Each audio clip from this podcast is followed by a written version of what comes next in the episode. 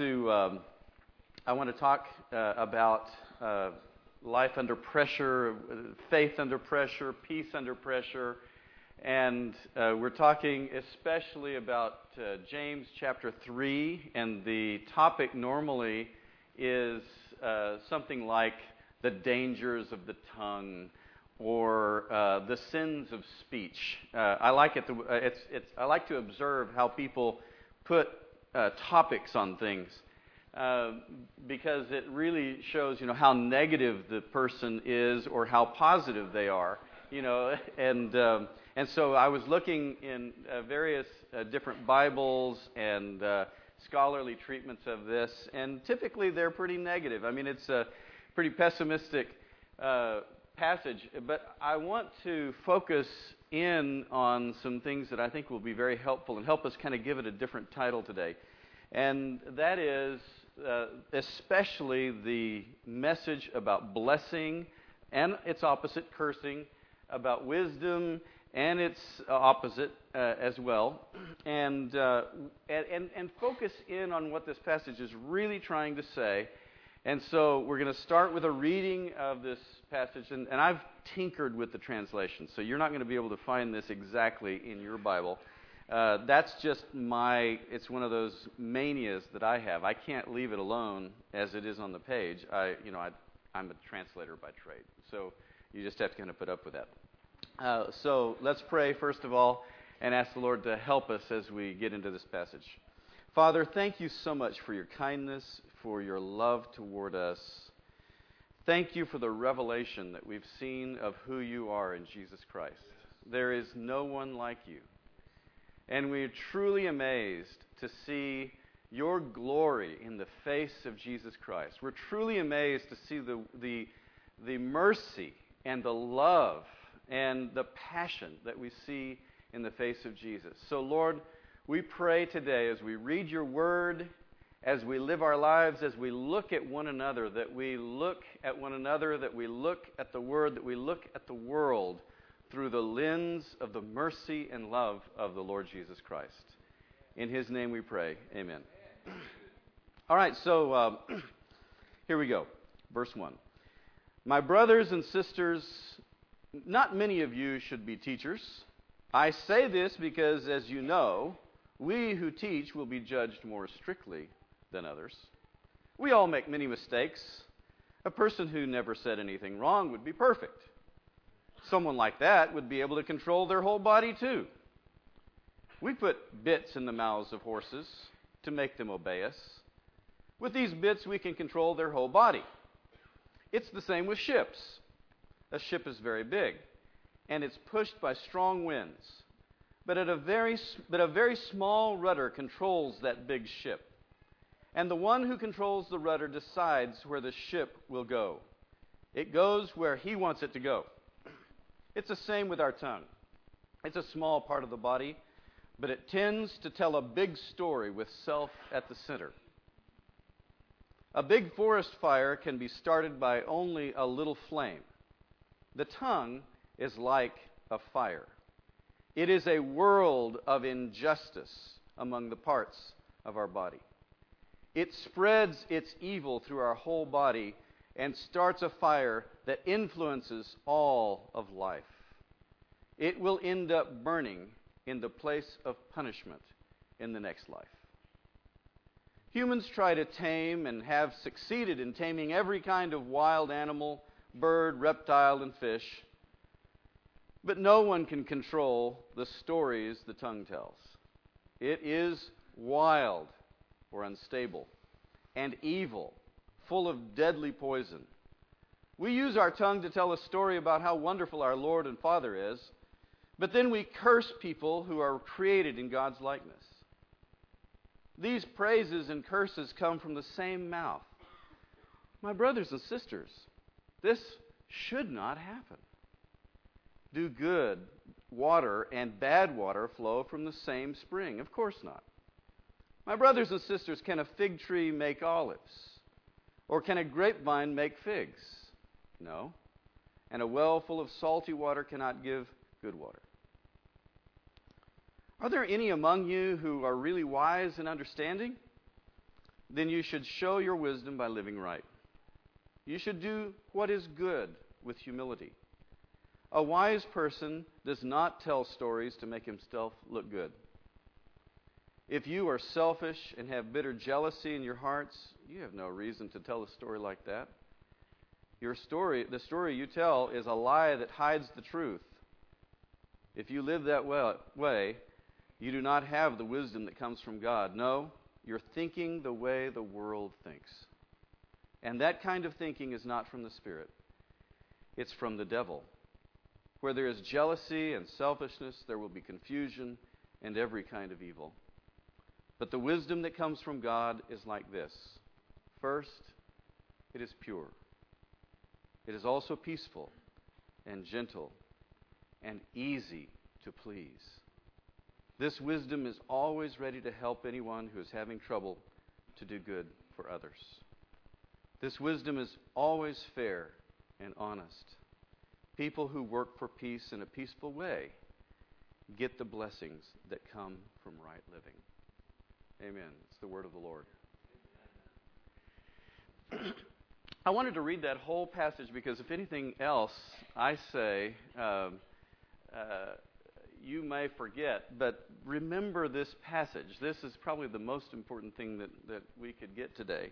And I could just say, well, that's it, and sit down. But I, I am going to try to bring some, some application uh, this morning because, uh, you know, the, when, we, when we start talking about this problem of the tongue or of the things that we say, sometimes we, we focus on specific sins and the specific sin is something that, as we grow more specific with the definition of the problem, uh, sometimes we tend to let ourselves more and more off the hook. I want to focus on at least one pass, one little, uh, one little statement, and that is that the tongue is a world of injustice or a world of unrighteousness and to focus on what we do with our tongue, what we do with what we say. In effect, what we're doing as we talk is that we are creating a culture. We're creating a world. In fact, our world, if we look back at it from the things that we have lived since we were born until now, is largely made up of things people say, things our parents said, things our dads, moms, cousins, aunts, uncles said, people who were important to us, that, hello, bro, it's good to see you. I hadn't seen Ben there, Ben Walls. Good to see you, man. And uh, so, uh, bless you. It's, it's great to look out there and see a person I haven't seen in, in ages as a good friend. And uh, uh, so the, the things that we say and the things that others say form a culture around us. They form a world around us. And so the relationships that we have are formed by the things we do and say, but the things we do are largely influenced by the things we say. That's what this means that the tongue is a world of unrighteousness, or a world of unfairness, or a world of injustice. And so sometimes we should just sit back and think, what kind of world am I living in? What kind of world have I created? What kind of world has been created in my family, in my relationships, in the church, and with my neighbors, with my uh, people at work, that's been created by the things that I say? Because the things we say, they're either sobering and bring us closer to the way things really are, or they are very intoxicating. And uh, several months ago, I was actually at a church that played this clip, and I didn't. I'm not going to put the clip up here. You can go look at it on uh, YouTube, but it's. Uh, it's a British uh, BCC uh, reporter who is uh, talking about uh, something that's going on behind him, and the Bolivian soldiers are burning a whole pile of marijuana and coca leaves and just and cocaine and he's uh, sitting there, he's standing there giving the report about what's going on, and he begins, he launches off into talking about uh, how the uh, brave soldiers are burning this. They've gathered it all together, and, and he tries to get through the first time, and the, the smoke is all around him, and he's breathing it in. And he kind of breaks down a little bit. And uh, so he says, let's try that again. And so then he tries it again, and each each time he tries to give the report, it gets just a little worse. You know, until at the end he just he just gives up and walks off. You know, and uh, the things that we say and the things that the way we tell our story uh, is like an intoxicating atmosphere around us.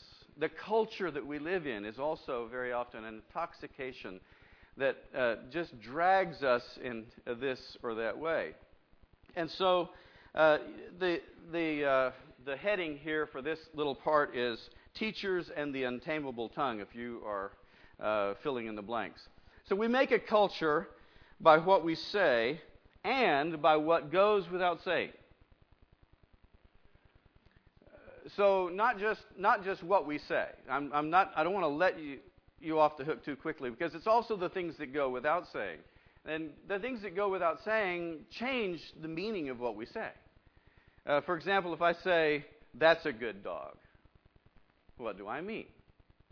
Well, uh, might mean different things in different places. In Texas, it might mean a dog who doesn't eat my shoes. Okay? In Alabama, it might be a dog who hunts good. Okay? In uh, Indonesia, in some places in Indonesia, it might be a dog that tastes good. and so the things that go without saying shape what we, what we mean shape what we say, and they're just as important as the things that we say. And, uh, and so we're responsible for the things we say and the things that go without saying as well. And as a translator uh, in Scripture, I, am constantly aware of how uh, what we say and what goes without saying shapes what we mean. For example, uh, just recently we were revising in Numbers chapter 12 uh, it's a famous passage that talks about how Moses is the most humble man upon the face of the earth, which, by the way, I don't think Moses could have written. It must have been someone else that wrote that. Because if he wrote that, he probably would have disqualified himself at the very moment of writing. So somebody writing about him. Uh, and uh, and it, it's, a, it's a passage that says that, uh, that Miriam, his uh, sister and his brother Aaron were very upset with him. Uh, and they were upset with him because he had married an, uh, a Cushite woman, who was an Ethiopian woman, an African woman. And uh, for uh, years and years, for the centuries, as commentators have commented on this and translated it, the assumption has been that they were upset with him because Moses married down. Okay? The problem with that is that uh, we, as, of course, Westerners, we're thinking we have, uh, even if we're not race, we don't say we're racist, there is racism going on inside of our hearts, and we just don't even know it. It's, trans, it's, it's affecting everything that we do and say. It goes without saying. And uh, so I challenged that recently, and it was, interest, it was very interesting the, the responses that we got. Uh, but I said, you know, really, the slave people in this passage are the Israelites. They've been slaves for 400 years. And uh, the Cushites had a long and illustrious history of being a, a noble and, uh, and free people.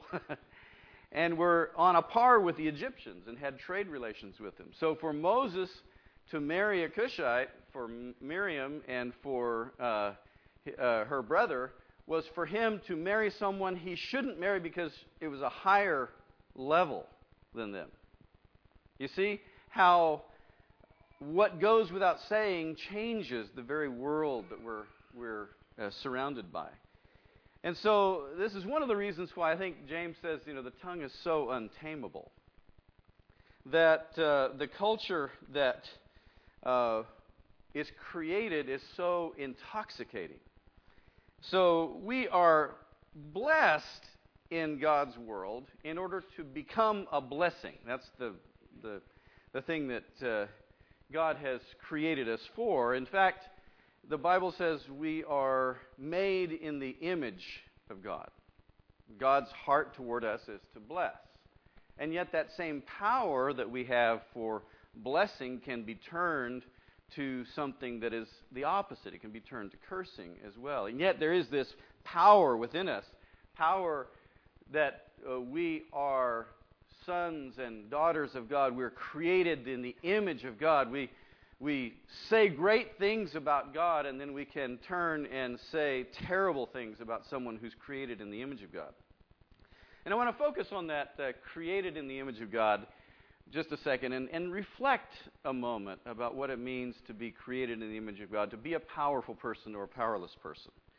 Because uh, if we are created in the image of God and we take that to heart, and I believe we are, then our words have a creative function. The things that we do create a world, just as we've been saying. The things that we say create our world as well.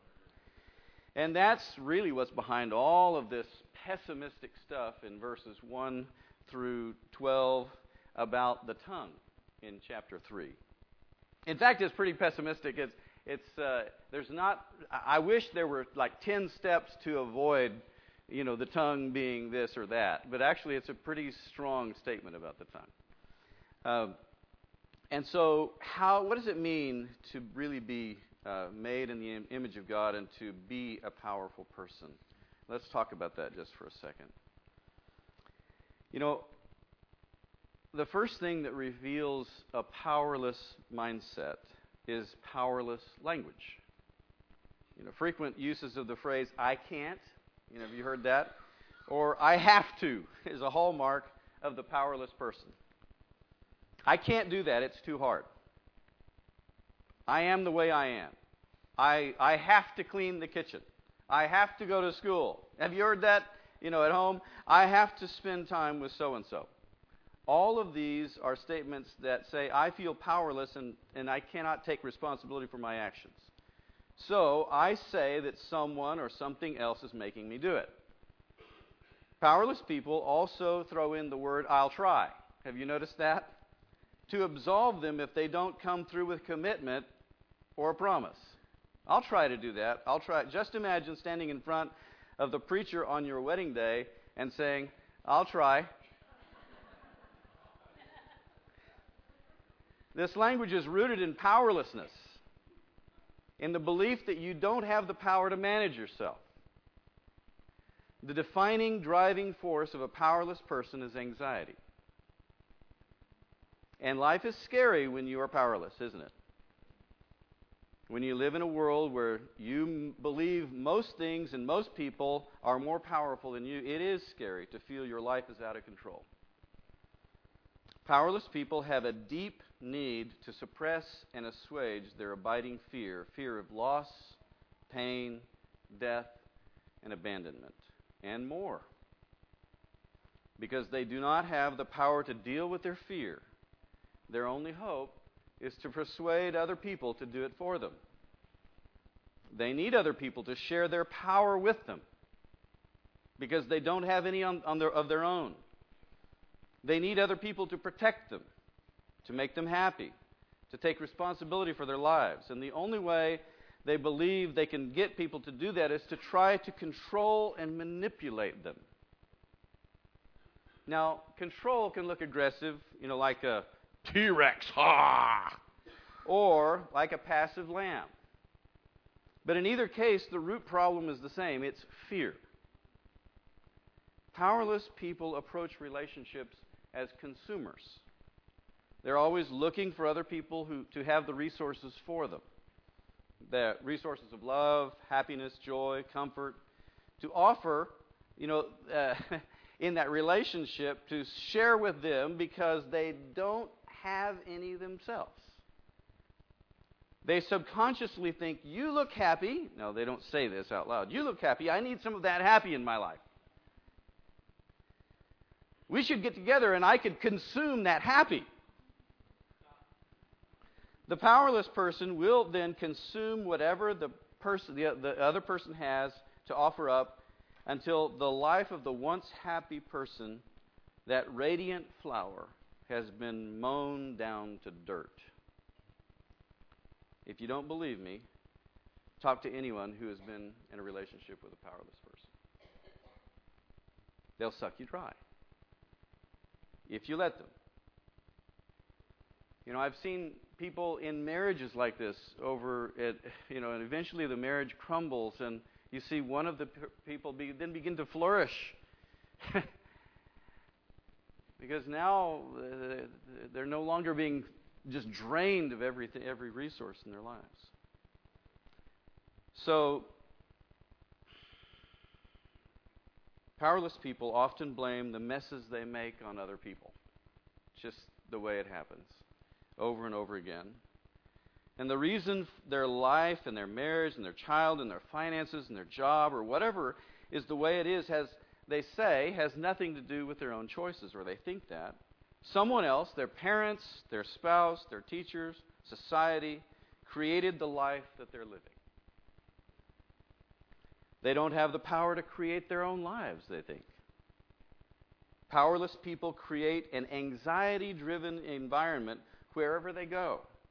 At best, these environments have the veneer of safety and calm, which cover the underlying currents of control and intimidation. Those who enter their atmosphere quickly learn to shape up with it and to go with the program until it dawns on them that they'll never be safe just to be themselves around that person or that group. And then they have a choice. They'll either stay in the anxiety and submit to the control of the powerless people or go looking for a different environment. Many choose to stick around in controlling environments and develop the skills necessary to survive there. They acquire a bodysuit of anxiety Kevlar, you know, and then they try to live in that 24 7. It feels safe and, com- and comfortable. The problem is the armor is shielding them from scary people, is also preventing them from developing intimate connections with people. So you see this description of, uh, of the powerlessness over the tongue is really kind of an irony, calling us to say, no, it shouldn't be this way, right? That's the point of it. It shouldn't be this way. Now, I'd like to, you know, it'd be terrible to stop right here and say, well, that's a bummer. you know.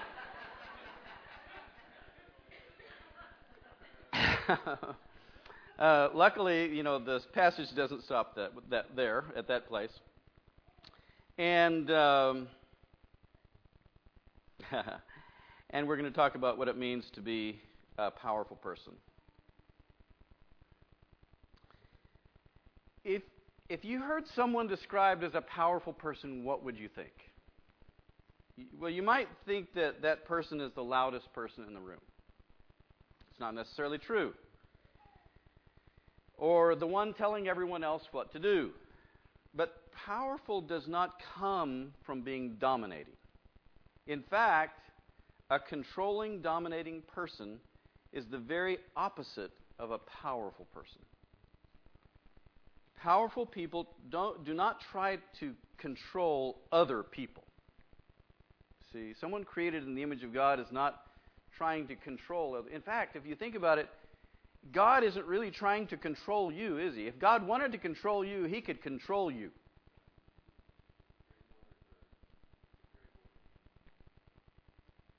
they know, powerful people know that doesn't work.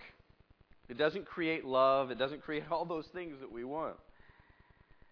And they know that it's not their job to control other people. Their job is to control themselves. Let's, let's get this really clear here. What it, what it means to be a person created in the image of God is to be that creative person and in control of self. I don't think there's another person in the universe as self controlled as God. As a result, they're able to consciously and deliberately create the environment they want to live in. They're shifting the atmosphere, as people say in some places, changing the culture by what they say and by what they do. They don't try to get people to respect them, they create a respectful environment. You see? They deliberately set the standard for how they expect to be treated, and the, by the way that they treat others. As they consistently act in responsible, respectful, and loving ways.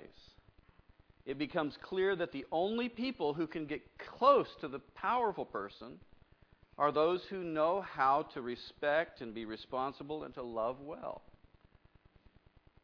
Life doesn't happen to powerful people created in the image of God. Powerful people created in the image of God happen all the time. Wherever they go, they're like a hose in a mud pit. You know, the mud is not getting in the hose. You see, the, the mud is being forced out into other places. It's that, that creation of something good that's coming out of their tongue and out of their lives. So, powerful people are not affected or infected by their environment. They refuse to be victims of others, and powerful people do not try to control other people. Powerful people also require that others be powerful around them. Now, this is, see, this is the, the amazing thing about being powerful person made in the image of God, recognizing who you are. You foster other people being powerful around you. So when they encounter a powerful, powerless person, they're not tempted to dive into an unhealthy relationship of savior over a victim with a victim. They hear a victim's sob story and say, So, what are you going to do about that? What have you tried? What else can you try? These kinds of questions that create an environment of respect confront powerless people with their responsibility and their capacity to make choices and control themselves.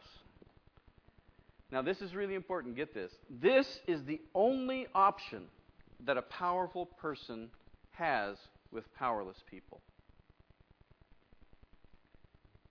Become powerful. Make choices. Control yourself. Okay? Now that doesn't mean that we don't we're not generous and that we're not helpful we are helpful and generous in those crisis periods. We don't say just be warmed and be filled.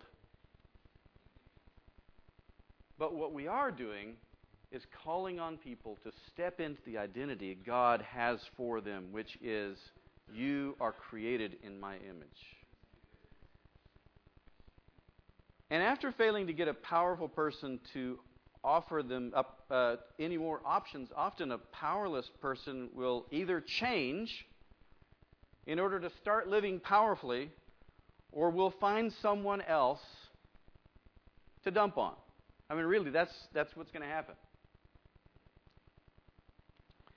So, back to the message, the, the thing, if you want to list the list of things you want to fill them in. Powerless people always demand and expect more than others can give. Powerless people ascribe motives. That is, they're constantly judging what the other person is thinking and feeling about them, especially. Okay? Now, just recently it occurred to me for the first time in my life, although I've been learning this over time, because, you know, I, we all start out as pretty much powerless people and then growing into becoming more powerful as we move through our lives. Hopefully, that's the way the direction is. But, um, you know, it's really none of my business what you think of me. Why would it be my business? I can't do anything about that, really. I can't manage my impre- the impressions that I create with other people. I can try, I can put on a good face and all that, but I really can't do that. And ascribing motives, my goodness, that's just a, a rabbit hole you don't want to go down. They shift responsibility, as we've said. They look to humans for salvation. You see, that's, that's the major, the major problem. God, the, the other people become their idols. And finally, what happens when that is the way that life has gone? It ends in cursing. See, this is where, this is why people end up cursing other people. Now, I want to step back just a little bit. We've read the passage, we've done some reflection on what it means to be, to create a world of unfairness and injustice with our, with our, the lies we tell ourselves and that we believe, things that go without saying, and things that we say.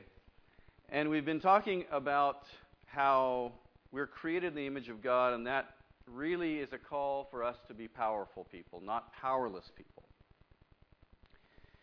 And I want to do uh, just a little bit of historical background for this passage so you can understand really where it's coming from.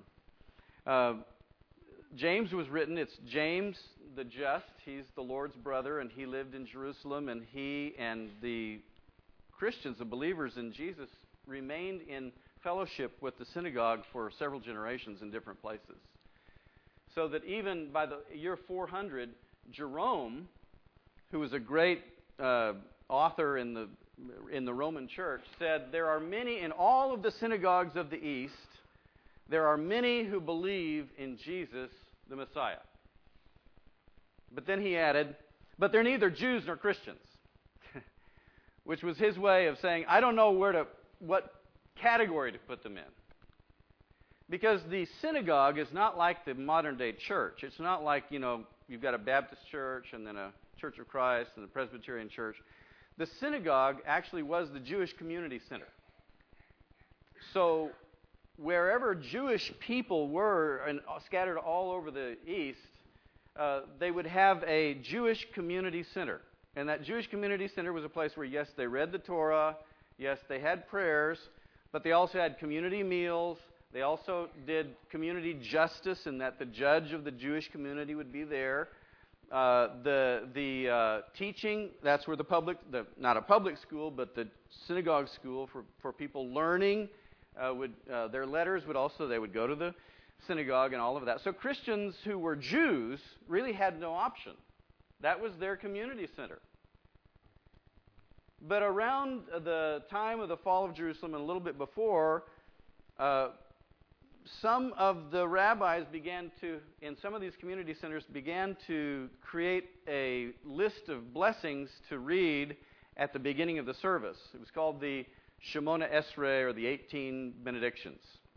And one of them was, instead of a blessing, it was a curse on all of the heretics Okay, and so, uh, and they would add in there, at first it was a curse on the heretic Sadducees. And later on, as the Sadducees passed away with the destruction of the temple, uh, it began to be changed, and they would throw in a curse on the Christians called the Nazarim. And uh, so the way that that uh, that you could tell who was a Christian and who was not was if someone got up to give the 18 benedictions over the over the whole community, and they got to that particular blessing, and instead of saying a curse, they said a blessing, or they forgot the words, or they changed it a little bit. And if you got it wrong, you could be kicked out of the community. Okay, so that would flush out people who were uh, who were not uh, toeing the line of the leaders in that particular community. Okay, just imagine being a Christian in that atmosphere. You know, what would it be like? You know, the rabbis stand up, they have all the power, they're trying to control everybody in this community.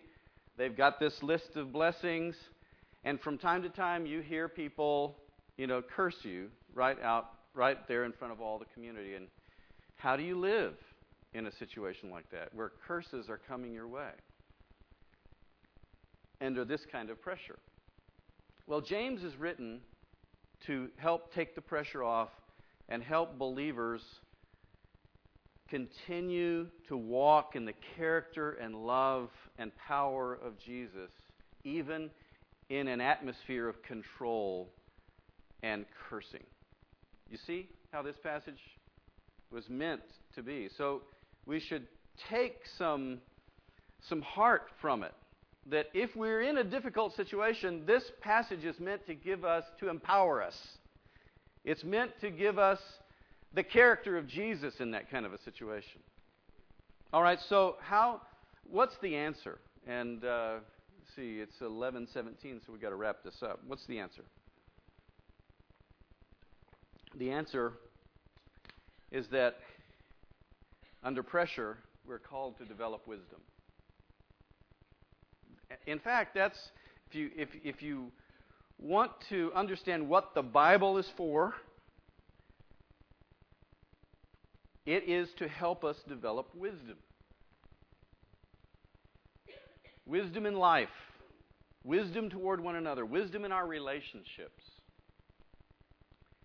And there is a kind of wisdom that comes from self promotion. There is a kind of astuteness and cleverness. Let's not call it wisdom. Let's save wisdom for the more positive kind.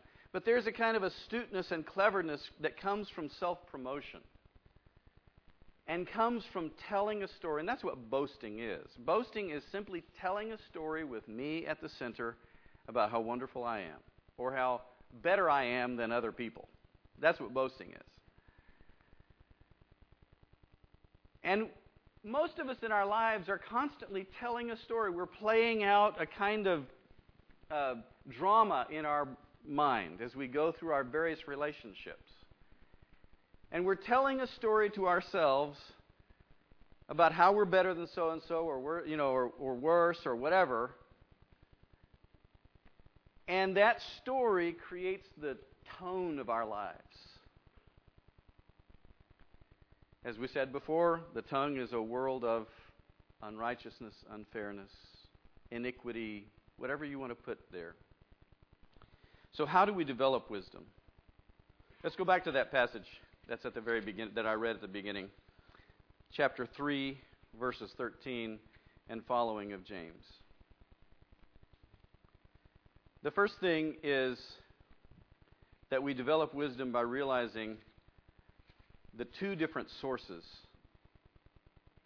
one source for cleverness and one source for wisdom. Are there any among you who are really wise and understanding? Then you should show your wisdom by living right. You should do what is good with humility. A wise person does not boast. If you are selfish and have bitter jealousy in your hearts, you have no reason to tell a story with you at the center that makes you look good. Your boasting is a lie that hides the truth. And remember, as we tell any story, we reveal some things and we hide other things. That's just what happens when you tell a story. So we have to be aware. We have to be aware of what kind of a story we're telling. That kind of wisdom does not come from God. That wisdom that is promoting self, it's always trying to make self look a little bit better. And I wish I could describe this in the subtle way that uh, I know could be described as the way I do it in my life. But it's the choice of words. Even, you know, just yesterday we were in our home talking about a, a problem and uh, and Lynette had to invite me out of the conversation because it wasn't so much what I was saying; it was the way I was saying it was just negative. And uh, so I got all upset, mad about it, and went and sat down. And uh, afterwards, she came in to kind of, you know, the conversation went on without me. And it actually went okay without me.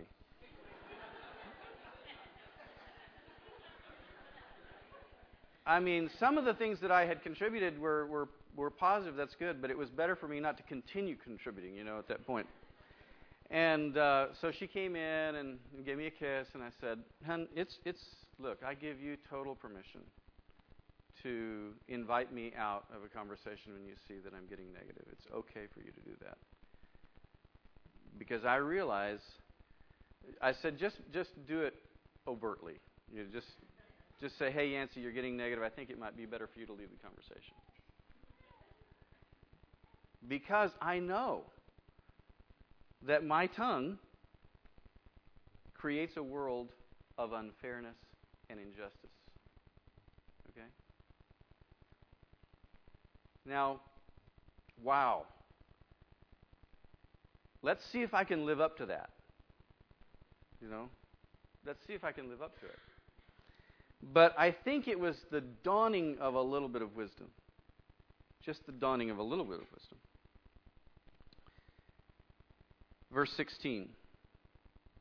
Where there is jealousy and selfishness, there will be confusion and every kind of evil. It's such a it it produces that thing. But wisdom that comes from God is like this. First, it is pure. That is, it's focused on God and God above all things. It's peaceful. That is, it creates peace. It creates that atmosphere of peace. Gentle, easy to please. This wisdom is always ready to help people who have trouble and to do what is good for others. This wisdom is always fair and honest. People who work for peace in a peaceful way get the blessings that come from right living. Thank you, Lord. So this morning I know it's really been quiet. Maybe it's a bit of a heavy message. But I hope that you've heard in this message a call to becoming a stronger person. I hope that you feel like I did the time when I came first out of the watching the movie The Matrix a long time ago. I felt empowered. Hey, there's another possible world out there. Wow. The question before us today really is pretty simple. Do you, are you going to take the red pill?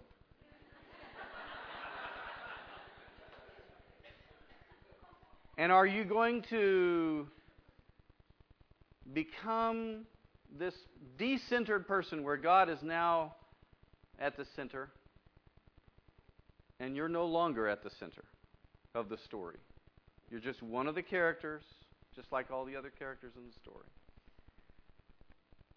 And let God then begin to order that.